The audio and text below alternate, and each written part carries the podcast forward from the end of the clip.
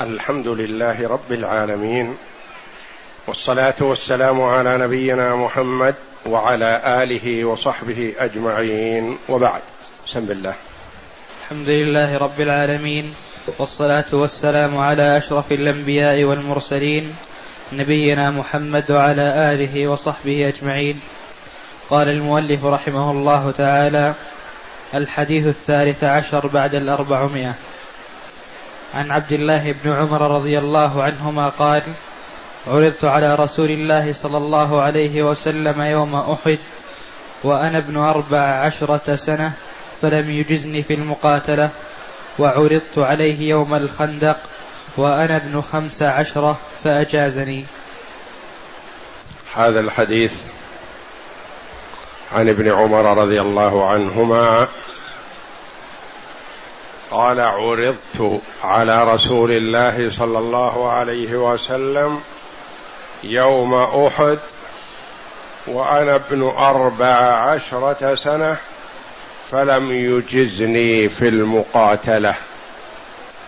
وعرضت عليه يوم الخندق وأنا ابن خمس عشرة سنة وأنا ابن خمس عشرة فأجازني.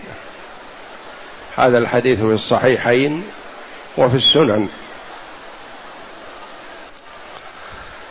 عبد الله بن عمر بن الخطاب رضي الله عنهما يعني رضي الله عنه وعن أبيه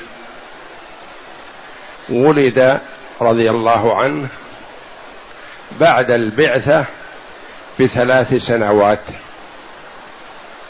وهاجر مع أبيه إلى المدينة رضي الله عنه وهو ابن عشر سنين. أسلم مع أبيه أو قبل أبيه رضي الله عنه. هو وحفصة أخته بنت عمر أم المؤمنين رضي الله عنها. وهما شقيقان من أم واحدة. أمهما زينب بنت مضعون. فعثمان بن مضعون وإخوانه أخوالهما رضي الله عن الجميع.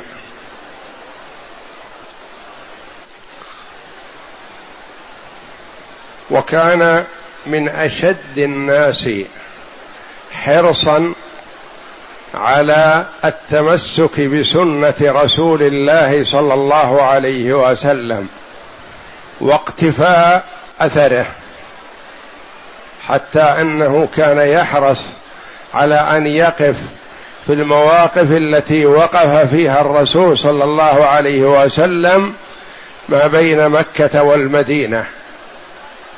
كان يحرص على أن يتقيد بالتماس خطى النبي صلى الله عليه وسلم ويقول لعل خف راحلته تصادف خف راحلة رسول الله صلى الله عليه وسلم. وكان عابدا عالما بالسنة رضي الله عنه ومن المكثرين الأخذ بسنة رسول الله ومن المكثرين من الأحاديث رضي الله عنهما. وقد اعتزل رضي الله عنه ما حصل بين الصحابة رضي الله عنهم ولم يدخل مع أحد منهما رضي الله عنه. وكان رضي الله عنه بعيد عن تحري الخلافة مع عرضها عليه من قبل أناس كثر وقالوا إن الناس يجتمعون عليك. فأبى رضي الله عنه أن يبايع له لأنه يقول لا أدري لعل واحد أو اثنين لا يرضيان. فلا أريد ذلك رضي الله عنه. وكان عليه رضي الله عنه كما روي عنه أنه كان لا يصوم في السفر وقلما يفطر في الحضر رضي الله عنه. وذكرت حفصة رضي الله عنها رؤيا رآها عبد الله رضي الله عنه فقصتها حفصة على رسول الله صلى الله عليه وسلم فقال عليه الصلاة والسلام نعم الرجل عبد الله لو كان يقوم من الليل. فصار بعد هذا لا ينام من الليل إلا قليلا. ويروى عنه أنه كان يتوضأ ويصلي ثم يغمض عينيه إغماضة الطائر. يعني وقت يسير. ثم يقوم رضي الله عنه ويتوضأ ويصلي. ثم يغمض إغماضة الطائر. ثم يقوم ويتوضأ ويصلي. يقول نافع رضي الله عنه مولاه كان يقوم من الليل أربع أو خمس مرات. يغمض قليل ثم يقوم. وكان رضي الله عنه هذا نافع من رواة الحديث والفقه مولاه رقيقه فعرض عليه فيه الشراء بعشرة آلاف درهم. وقالت له إحدى زوجاته وما تنتظر؟ يعني هذه قيمة باهظة. قال أريد ما هو أفضل من ذلك هو حر لوجه الله تعالى. فاعتقه رضي الله عنه. ويروى عنه أنه جاء لصاحب غنم راع في غنم ما فقال له أنت راع؟ قال نعم. قال بعني واحدة. قال ربها ليس بحاضر. قال وأين؟ قال بعها علي وقل له أكلها الذئب أو ماتت. قال وأين الله؟ فأعجب رضي الله عنه بجواب هذا الراعي فسأل عن صاحب الغنم فاشتراها منه واشترى الراعي منه وأعتق الراعي وسلمه الغنم مكافأة له على صدقه وخوفه من الله ومراقبته لله تعالى. وكان له مواقف رضي الله عنه عظيمة. ولما طلب منه الدخول فيما حصل بين الصحابة رضي الله عنه أبى وقال له القائل ألم يقل له ألم يقل الله جل وعلا وقاتلوهم حتى لا تكون فتنة؟ قال نعم قال الله ذلك. وقد قاتلنا حتى لم تكن فتنة. وأنت تريد مني أن أقاتل حتى تكون الفتنة.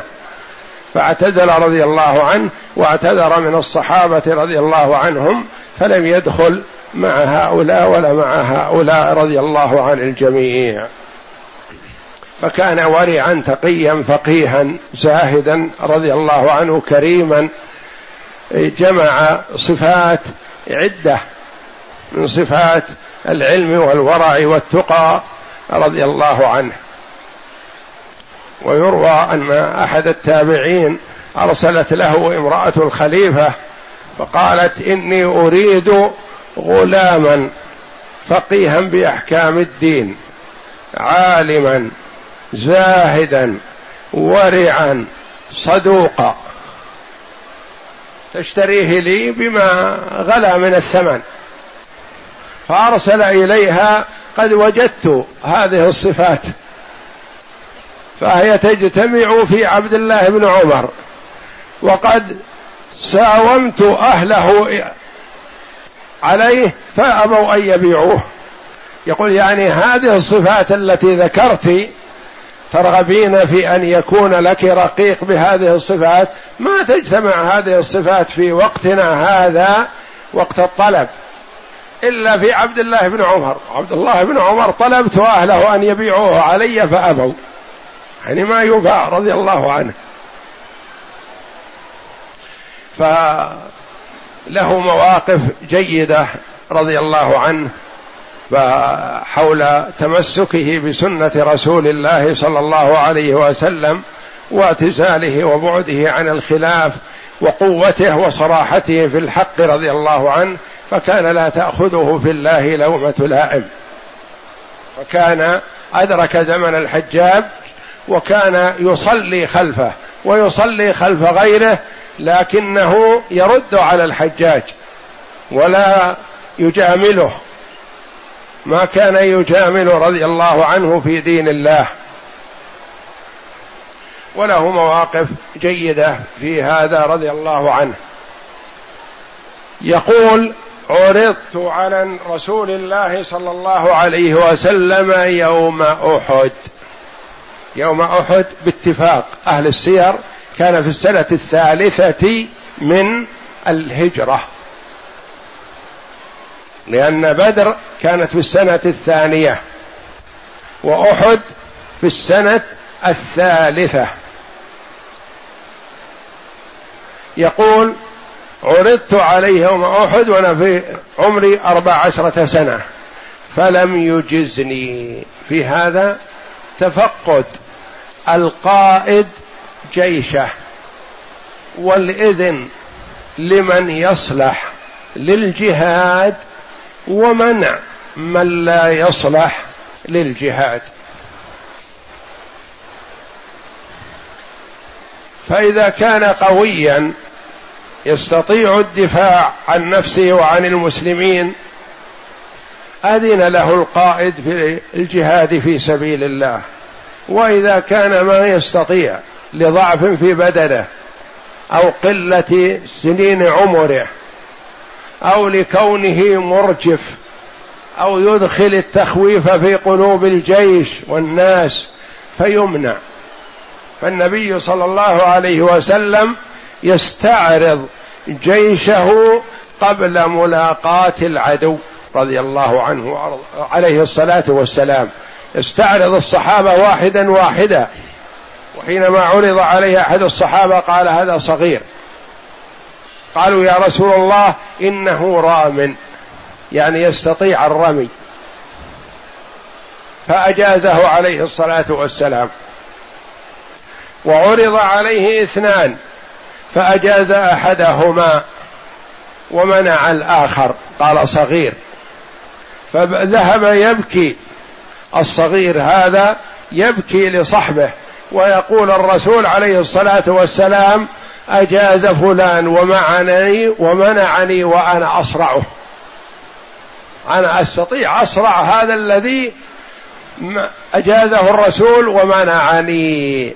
فأخبر صلى الله عليه وسلم فدعاهما فتصارعا فصرع الممنوع المسموح له. فأذن للاثنين عليه الصلاة والسلام. وخذ من هذا حرص الصحابة رضي الله عنهم صغارهم وكبارهم على إعلاء كلمة الله وعلى الجهاد في سبيل الله وعلى بذل النفس رخيصة في سبيل الله. لأنهم يريدون الشهادة رضي الله عنهم. عرضت على رسول الله صلى الله عليه وسلم يوم أحد وأنا ابن أربع عشرة. يعني ما كمل خمس عشرة سنة. فلم يجزني في المقاتلة. في المقاتلة. ما أجازه مع المقاتلين. منع. قال هذا صغير. وكان قد حضر بدر لكنه مع الذرية مع غير المقاتلة رضي الله عنه. ثم إنه رغب في أن يكون مع القاتله في أحد فما أذن له النبي صلى الله عليه وسلم. وعرضت عليه يوم الخندق وأنا ابن خمس عشرة فأجازني. عرضت عليه يوم الخندق وتسمى يوم الأحزاب. يوم الخندق يقال لها غزوة الخندق ويوم الخندق وغزوة الأحزاب ويوم الأحزاب. فتسمى بالإسمين. وذلك أن اليهود سعوا في تأليب كفار قريش وكثير من العرب لمقاتلة النبي صلى الله عليه وسلم في المدينة. ووعدهم اليهود بأنهم سيكونون معهم. فتألبت القبائل قريش وغطفان وجمع من العرب واليهود على المسلمين. وكان جيش الكفار على ما روى بعض أهل السير عشرة آلاف. والمقاتلة في المدينة في حدود ثلاثة آلاف.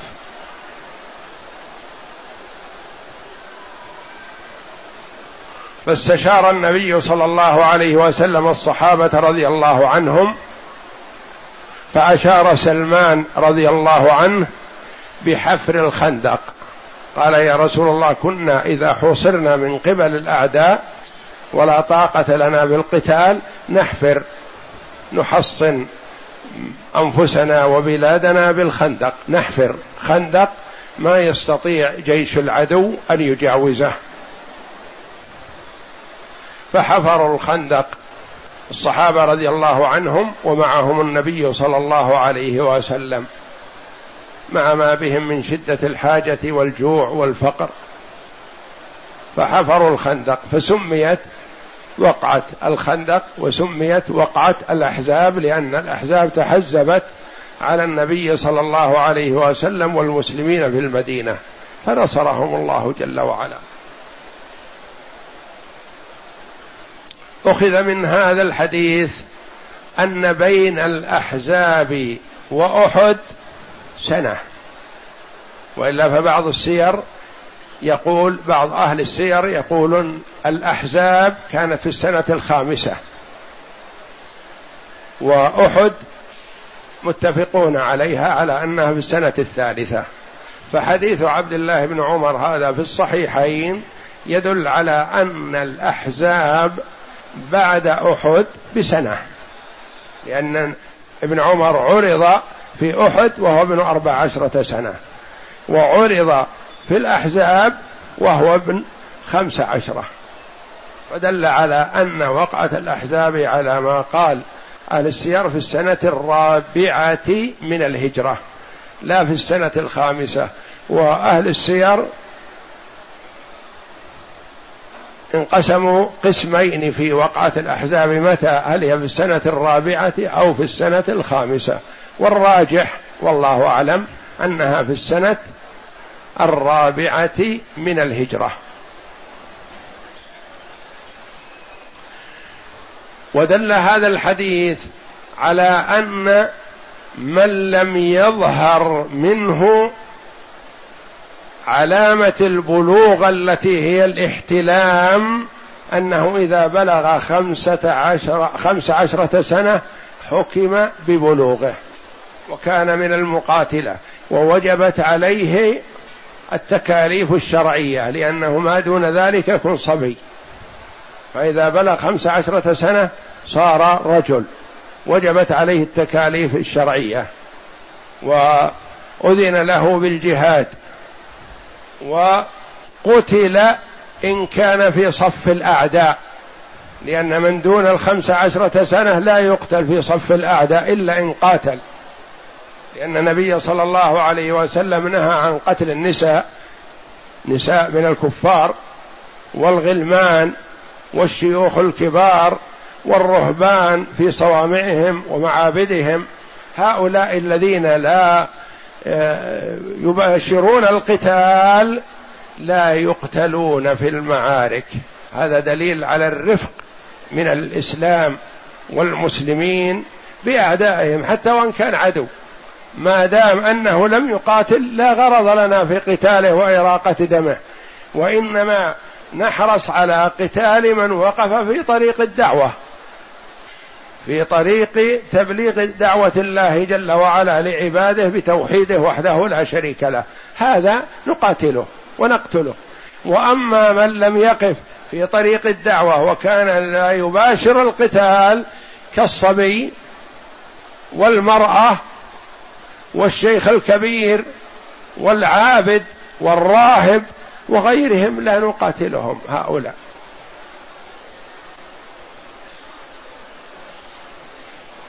فالبلوغ يحصل اولا بالاحتلام. إذا احتلم حكم ببلوغه حتى وإن كان ابن عشر سنوات. ونبات الشعر الخشن حول القبل يعني العانة. علامة من علامات البلوغ. وبلوغ خمس عشرة سنة إذا لم يحصل شيء من هذه. والحيض بالنسبة للمرأة إذا حاضت قد تحيض وهي بنت عشر سنوات أو تسع سنوات. فإذا حاضت وهي بنت تسع أو عشر أو أحد عشر حكم ببلوغها وأنه يجب عليها الصلاة والصيام لأنها تكون امرأة. التي قال عنها النبي صلى الله عليه وسلم لا يقبل الله صلاة حائض إلا بخمار. يعني من بلغ سن المحيض يجب أن تغطي جميع بدنها في الصلاة فلا يبرز إلا الوجه إذا لم يكن عندها رجال أجانب. فإن كان عندها رجال أجانب فتغطي الوجه كسائر البدن. والمرأة قد تبلغ بالتسع. والرجل قد يبلغ بالعشر. يقول الإمام الشافعي رحمه الله رأيت جدة لها إحدى وعشرون سنة. جدة عمرها إحدى وعشرون سنة. وذلك أنها تزوجت بنت تسع وحملت وولدت وهي بنت عشر. ثم بنتها بلغت وهي بنت تسعة عشر الأم. والبنت تسع وحملت وولدت فالجدة كان لها واحد وعشرين سنة. يقول الإمام الشافعي رحمه الله رأيت جدة لها إحدى وعشرون سنة. وبعض الشباب يبلغ ويحتلم بعشر سنين. كما جاء أنه ليس بين عبد الله بن عمرو بن العاص وأبيه سوى عشر سنوات أو أحد عشرة سنة. أن عمرو بن العاص بلغ وهو صغير رضي الله عنه وهو ابن عشر أو إحدى عشر سنة.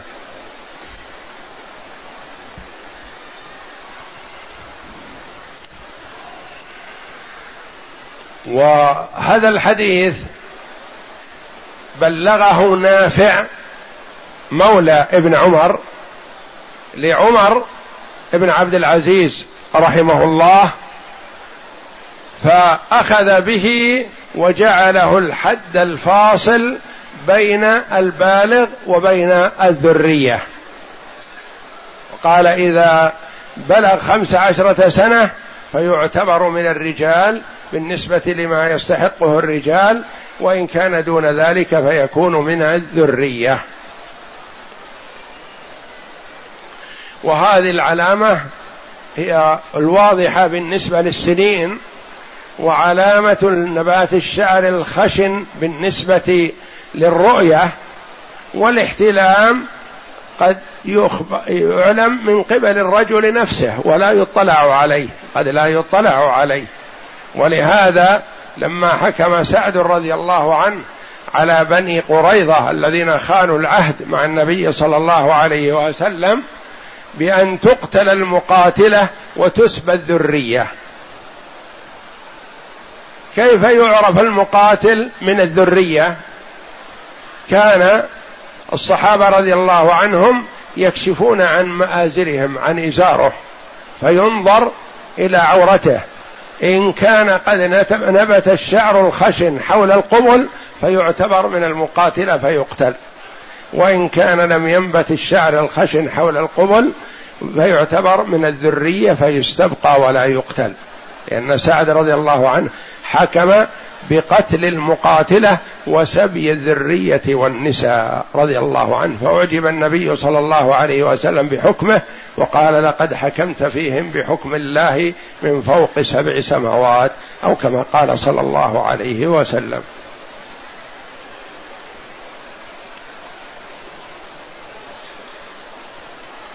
عرضت على رسول الله صلى الله عليه وسلم يوم أحد وأنا ابن أربع عشرة سنة فلم يجزني يعني منعني. قال ما تستطيع. ورده. مع حرصه رضي الله عنه. وعرضت عليه يوم الخندق وأنا ابن خمس عشرة فأجازني. دل على أن من بلغ خمس عشرة من الأولاد من الذكور فإنه يعتبر بالغ.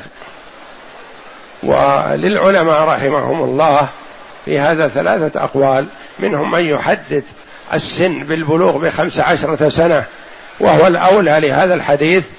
ومنهم من يحددها بسبع عشرة سنة ومنهم من يحددها بثمان عشرة سنة. والذين قالوا سبع عشرة أو ثمان عشرة نقول ما جوابكم على هذا الحديث؟ يقولون هذا الحديث في قوة وتحمل المرء. ما, ما ليس المقصود به السن.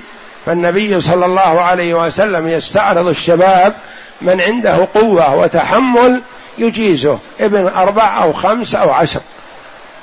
ومن ليس عنده تحمل ولا قدرة يمنعه صلى الله عليه وسلم من المقاتلة لأنه ضعيف ما يتحمل. وتصريح ابن عمر رضي الله عنه بالسن دليل على أنها معتبرة الخمس عشرة سنة لأنه رده في الأربع عشرة سنة وفي الثلاث عشرة سنة في بدر. أصلا ابن عمر ما عرض نفسه لأن يكون من المقاتلة رضي الله عنه ابن ثلاث عشرة سنة. وابن أربعة عشر أربع عشرة سنة حرص على أن يكون مع المقاتلين رضي الله عنه فرده النبي صلى الله عليه وسلم.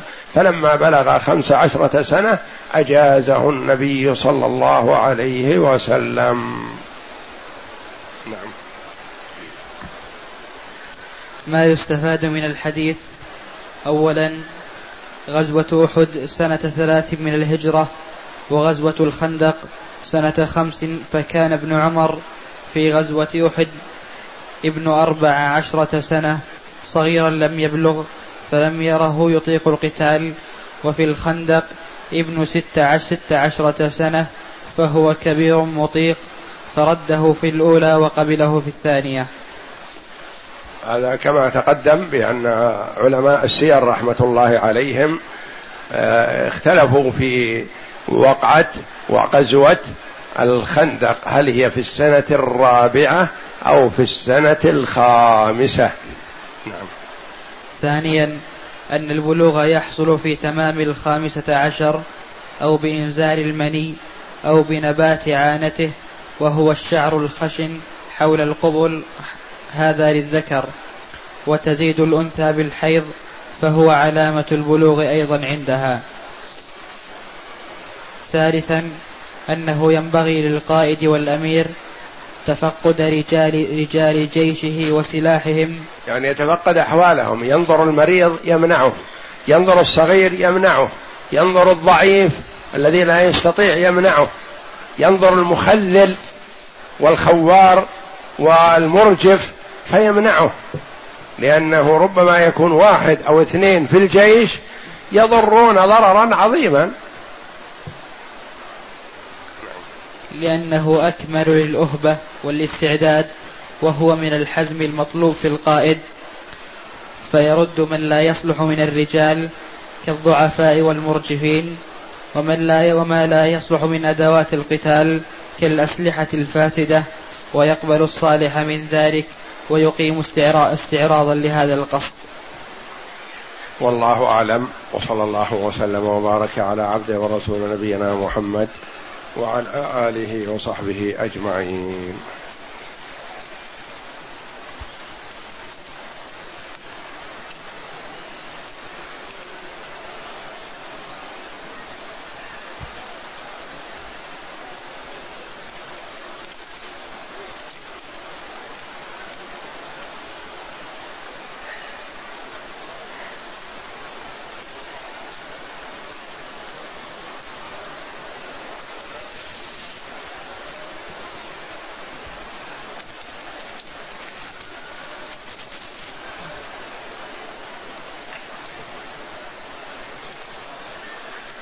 يقول السائل ذكرتم أنه يكره للمسلم أن يدعو الله في الفريضة بأمور دنيا بأمور دنيا بحتة فأنا أدعو الله في الفريضة بأن يوفقني للزواج فهل الزواج أمر دنيوي؟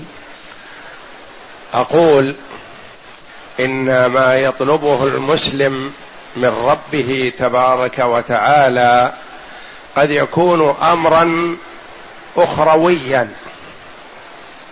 ينفع في الآخرة وقد يكون امرا دنيويا ينفع في الدنيا وقد يكون امرا اخرويا دنيويا يجمع أمور الدنيا والآخرة. ومثلت لهذا قلت مثلا سأل ربه مال فقط أو سأل ربه زوجة جميلة هذه أمور دنيوية محضة. إذا سأل ربه التوفيق للعمل الصالح هذا أخروي محض. إذا سأل ربه زوجة صالحة تعينه على طاعة الله هذا دنيوي أخروي. سأل ربه مالا يستعين به على الطاعة وينفق منه في مرضاة الله هذا دنيوي أخروي. الدنيا متاع وخير متاعها الزوجة الصالحة. ف فهي من متاع الدنيا ومما يستعان بها على الآخرة. فيحدد ما يسأل ربه زوجة. يسأل ربه زوجة صالحة. وزكريا عليه السلام سأل الله جل وعلا ذرية صالحة ولم يسأل الله الذرية فقط لأن بعض الذرية يكون وبال وعقوبة وشقى ونكد على والديه. لكن إذا سأل العبد ربه يسأل ما يستعين به على طاعة الله جل وعلا.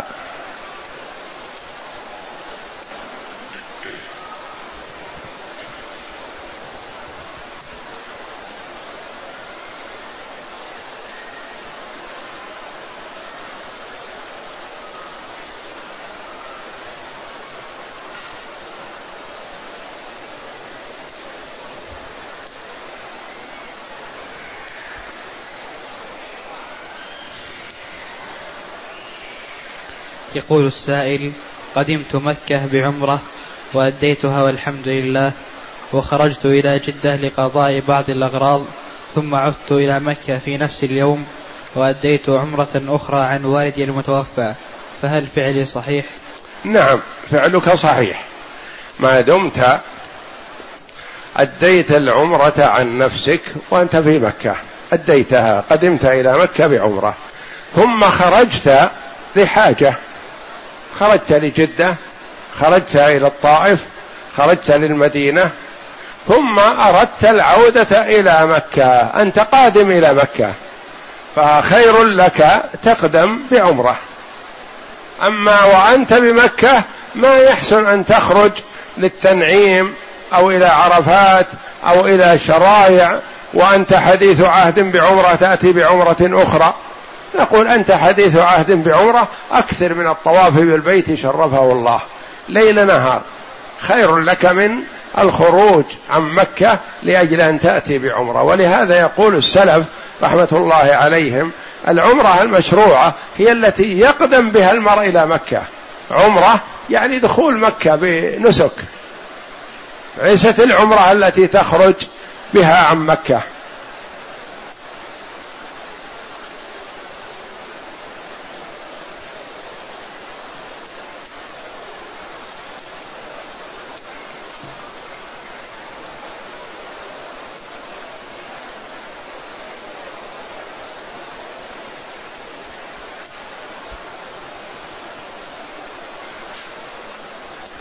يقول السائل جئت للعمرة لنفسي أول مرة وأحببت أن أعتمر لأمي المتوفية فمن أي مكان يكون فيه الإحرام؟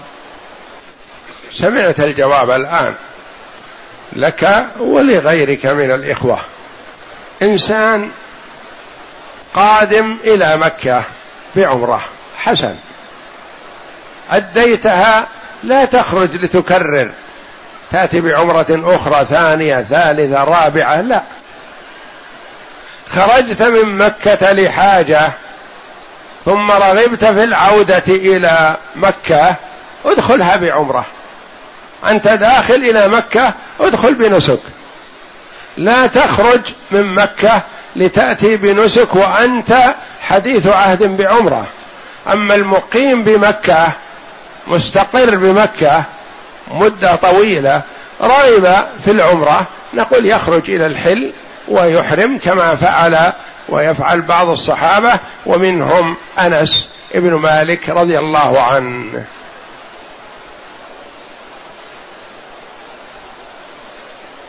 يقول السائل ما حكم صلاة التسابيح؟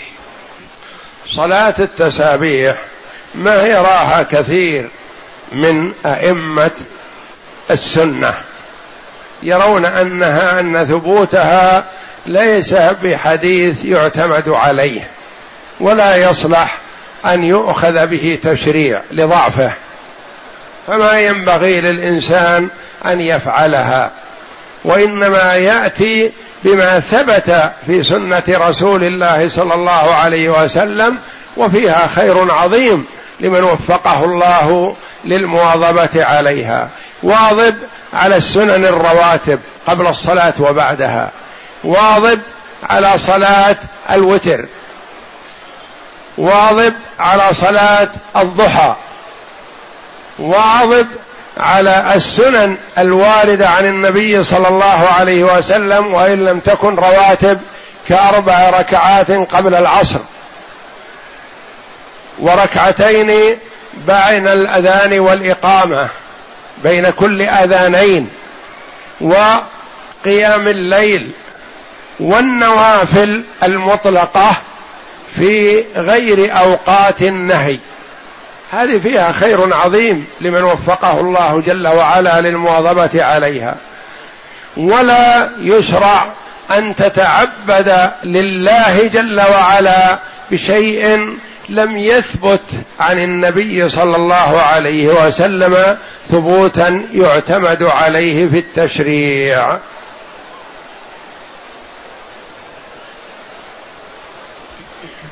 يقول السائل ماذا يقال بعد التكبيرة الرابعة في صلاة الجنازة؟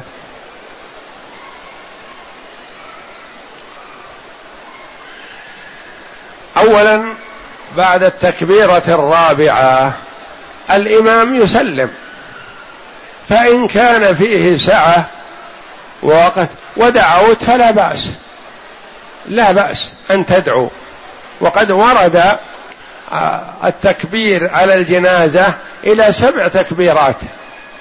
فبعد التكبيرة الرابعة وما يؤتى بعدها من تكبيرات يدعو المسلم. يدعو كان يقول مثلا اللهم لا تحرمنا أجرهم ولا تفتنا بعدهم. اللهم اغفر لأموات المسلمين الذين شهدوا لك بالوحدانية ولنبيك بالرسالة وماتوا على ذلك ونحو هذا من الدعاء.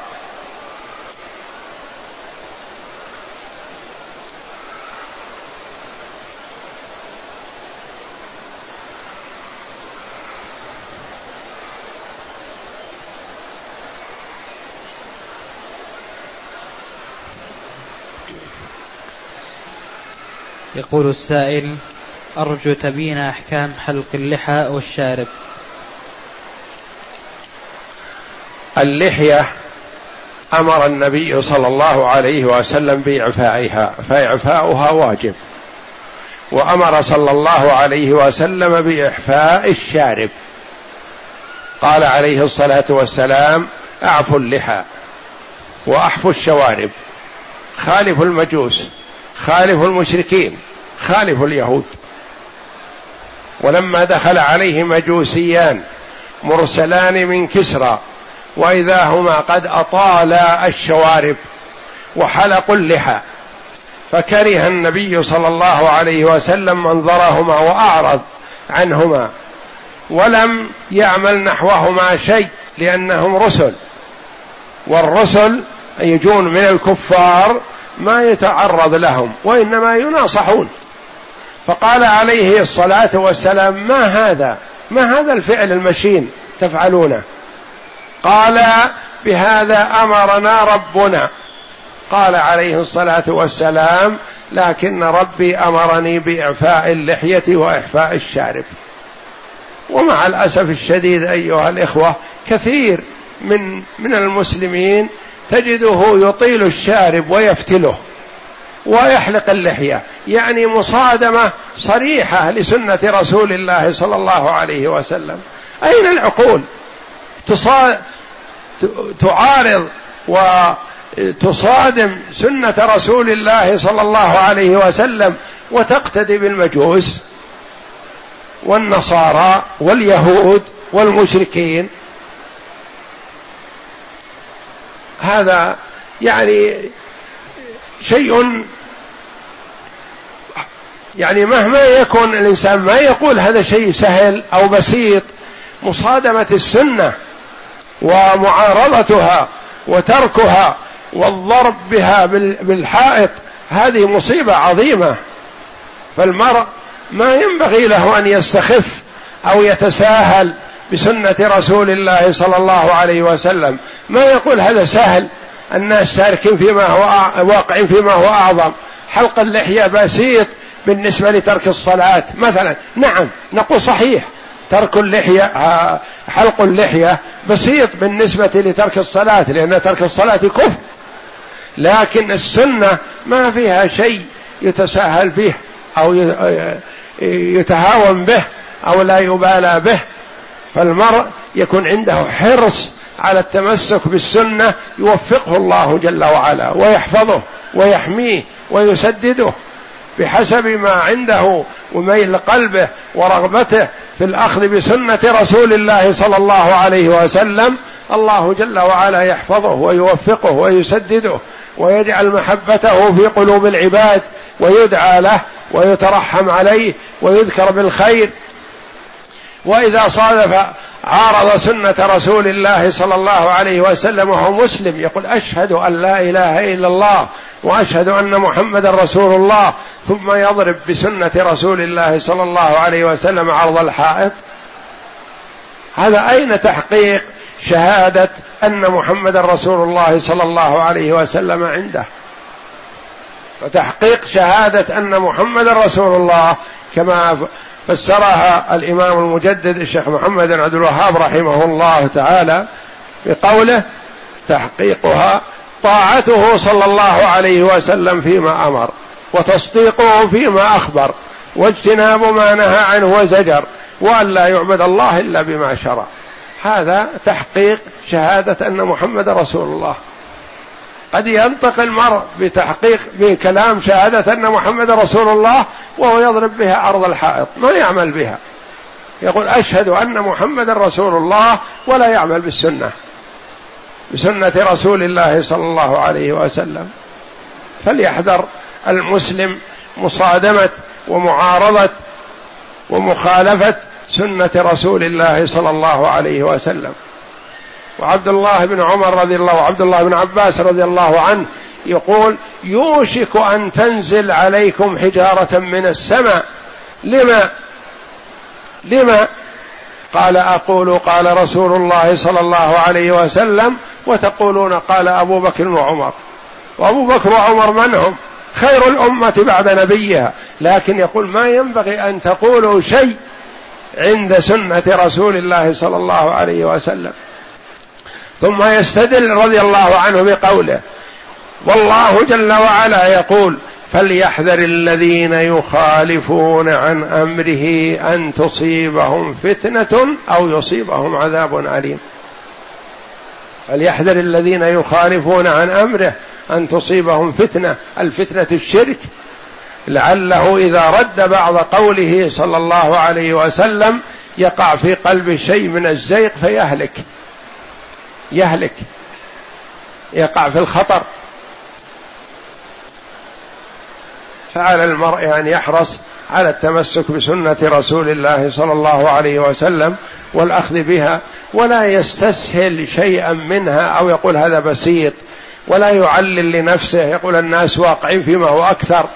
هذا بسيط هذا سهل. لا يا أخي ما في سنة رسول الله صلى الله عليه وسلم شيء سهل تركه أو الوقوع فيه. فعلى المسلم أن يحرص على العض بسنة رسول الله صلى الله عليه وسلم عليها بالنواجذ.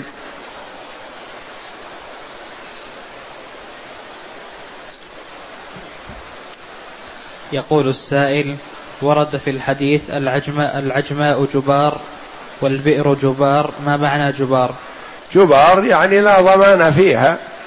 إذا فعلت الدابة شيء وليس معها قائد يدفعها أو يسوقها أو يقودها فما يحصل منها من ضرب لأحد أو رمح له برجل أو بيد فهو جبار. ما يقال يغرم صاحب الناقة أو صاحب البعير.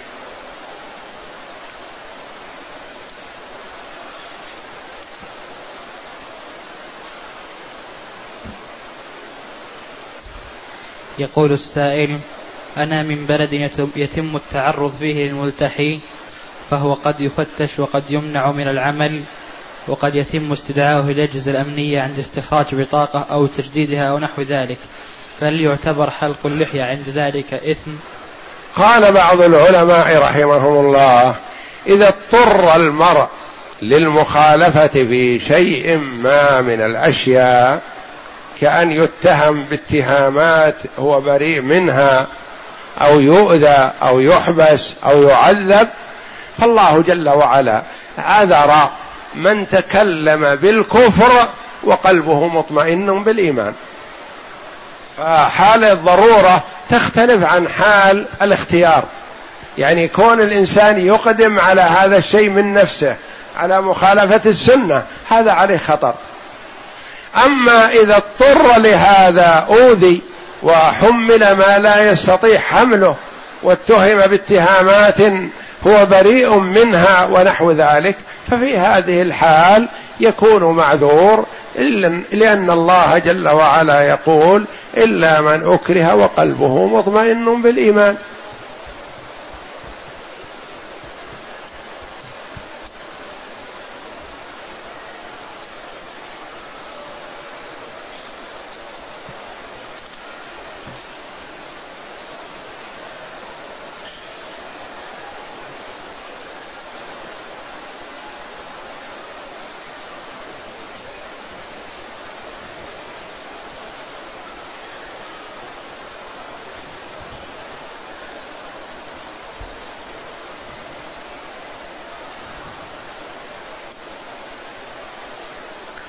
يقول السائل هل الأمة المقسومة إلى ثلاث وسبعين من هذه الأمة أمة الإجابة أم أمة الدعوة؟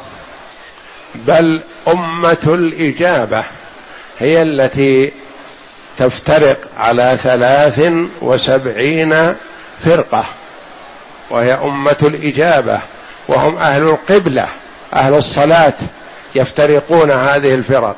أما غير المسلمين فهم لا يدخلون في هذه الفرق.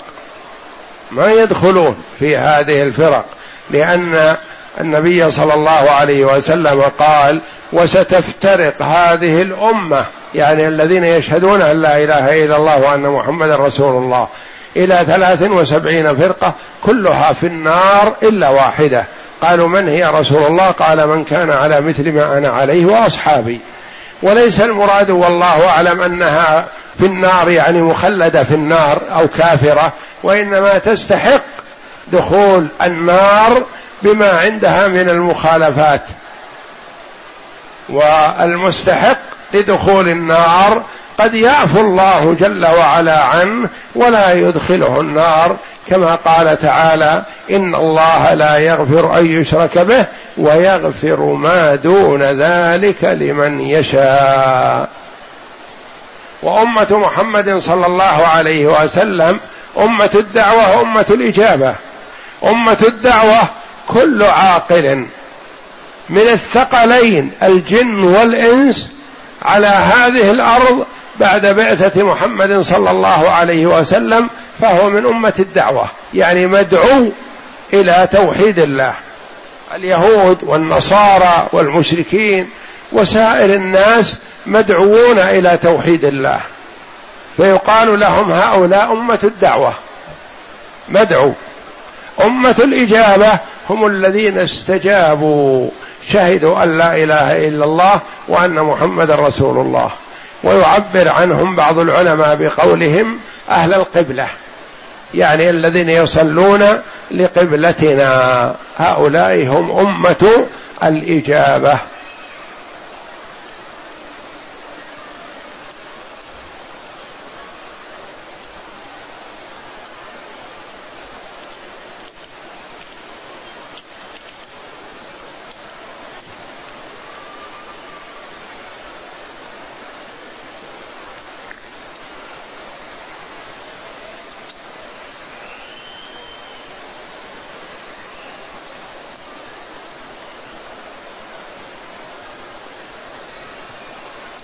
يقول السائل هل زوجة الميت وهي في العدة تخرج من بيت زوجها لتذهب إلى أبي زوجها؟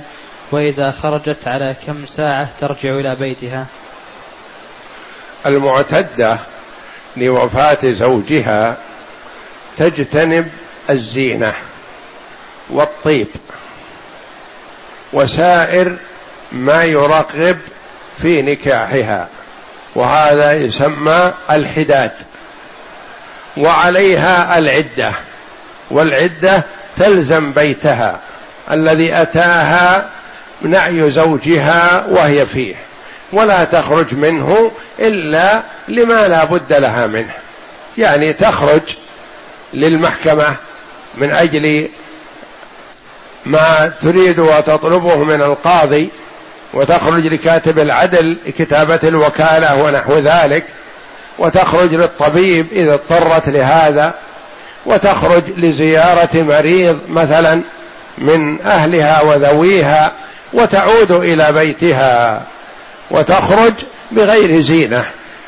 وقد أذن النبي صلى الله عليه وسلم لزوجات شهداء أحد رضي الله عنهم أن يجتمعن في بيت إحداهن يتحدثن ثم كل واحدة تأوي إلى بيتها ليلا. يعني كل واحدة تنام في بيتها ولا تنام خارجه.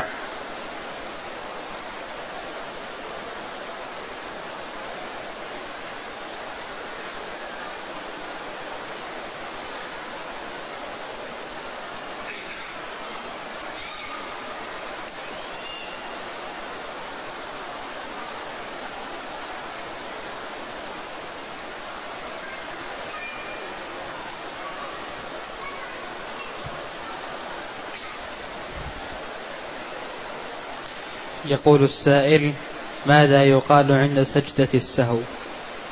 يقال في سجود السهو كما يقال في سجود الصلاة. تقول سبحان ربي الأعلى الواجب مرة وإن زدت فحسن.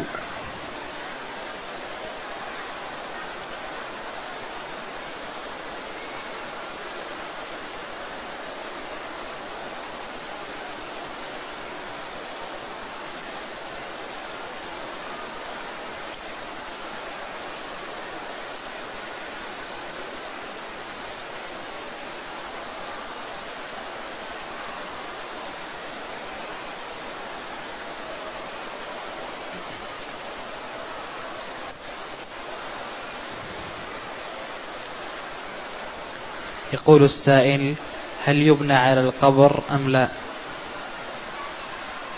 يحرم البناء على القبر وإنما يسوى ويرفع عن الأرض للعلامة ليعلم أنه قبر قدر شبر ولا يزاد على ذراع. يقول علي رضي الله عنه لأبي الهيجا رحمه الله ألا أبعثك على ما بعثني عليه رسول الله صلى الله عليه وسلم ألا تدع صورة إلا طمستها ولا قبرا مشرفا إلا سويته. فنهى صلى الله عليه وسلم عن رفع القبور وإنما ترفع قليلا ليعلم أن هذا قبر ويجعل له علامة يفهم منه أن هذا قبر ولا يجوز رفعها. يقول أكلت يوم يوما في رمضان في شهر رمضان بسبب المرض ولم أصم ذلك اليوم وما زلت مريض إلى يومنا هذا. كيف أفعل؟ إذا استمر معك المرض فلا يلزمك الصيام مع المرض. وإنما إذا شفاك الله وقدرت على الصيام تقضي. فإذا أيست من القدرة على القضاء فتطعم عن كل يوم مسكينا. فالمريض له أن يفطر والحمد لله. وكذلك المسافر له أن يفطر. فإذا قدم المسافر وصل إلى بلده وعوفي المريض فيقضيان عدة من أيام أخر. فإذا لم يستطع القضاء لاستمرار المرض فعليه أن يطعم عن كل يوم أفطره مسكين. لأن أنس بن مالك رضي الله عنه الذي خدم النبي صلى الله عليه وسلم عشر سنين دعا له النبي صلى الله عليه وسلم بطول العمر وأن يكثر الله ماله وولده ويدخله الجنة. فطال عمره رضي الله عنه حتى تجاوز المئة. فكان في السنتين الأخيرتين من حياته ما كان يستطيع الصيام وفكره معه. ما كان يستطيع الصيام. فكان إذا دخل رمضان جمع ثلاثين مسكينا وأطعمهم طعاما يشبعهم وأفطر رضي الله عنه سائر الشهر. فإذا أيس المرء من القدرة على القضاء فيطعم. وما دام أنه يأمل القدرة فلا يجزئ الإطعام.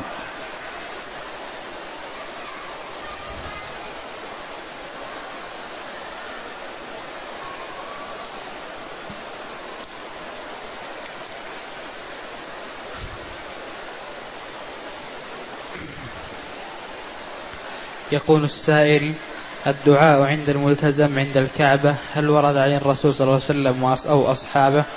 ورد أن الصحابة رضي الله عنهم كانوا يلتزمون والالتزام هذا يكون عند السفر وعند القدوم.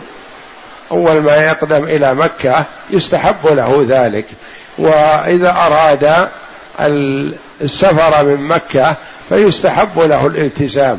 والملتزم هو ما بين الحجر الأسود إلى باب الكعبة وقيل من الحجر الأسود إلى مدخل الحجر من جهة الباب أطول يعني. والالتزام أن يلصق المرء صدره وذراعيه وراحتيه بالكعبة وخده ويدعو الله بما أحب من خيري الدنيا والآخرة فهو موطن من مواطن الإجابة.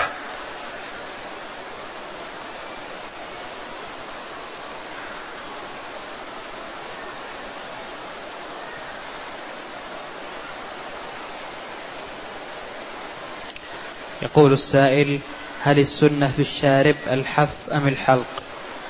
السنة كما سمعنا في الحديث وأحفوا الشوارب. يعني يحفى ينهك. ما يبقى فيه إلا القليل. ولم يأتي الأمر بحلقه.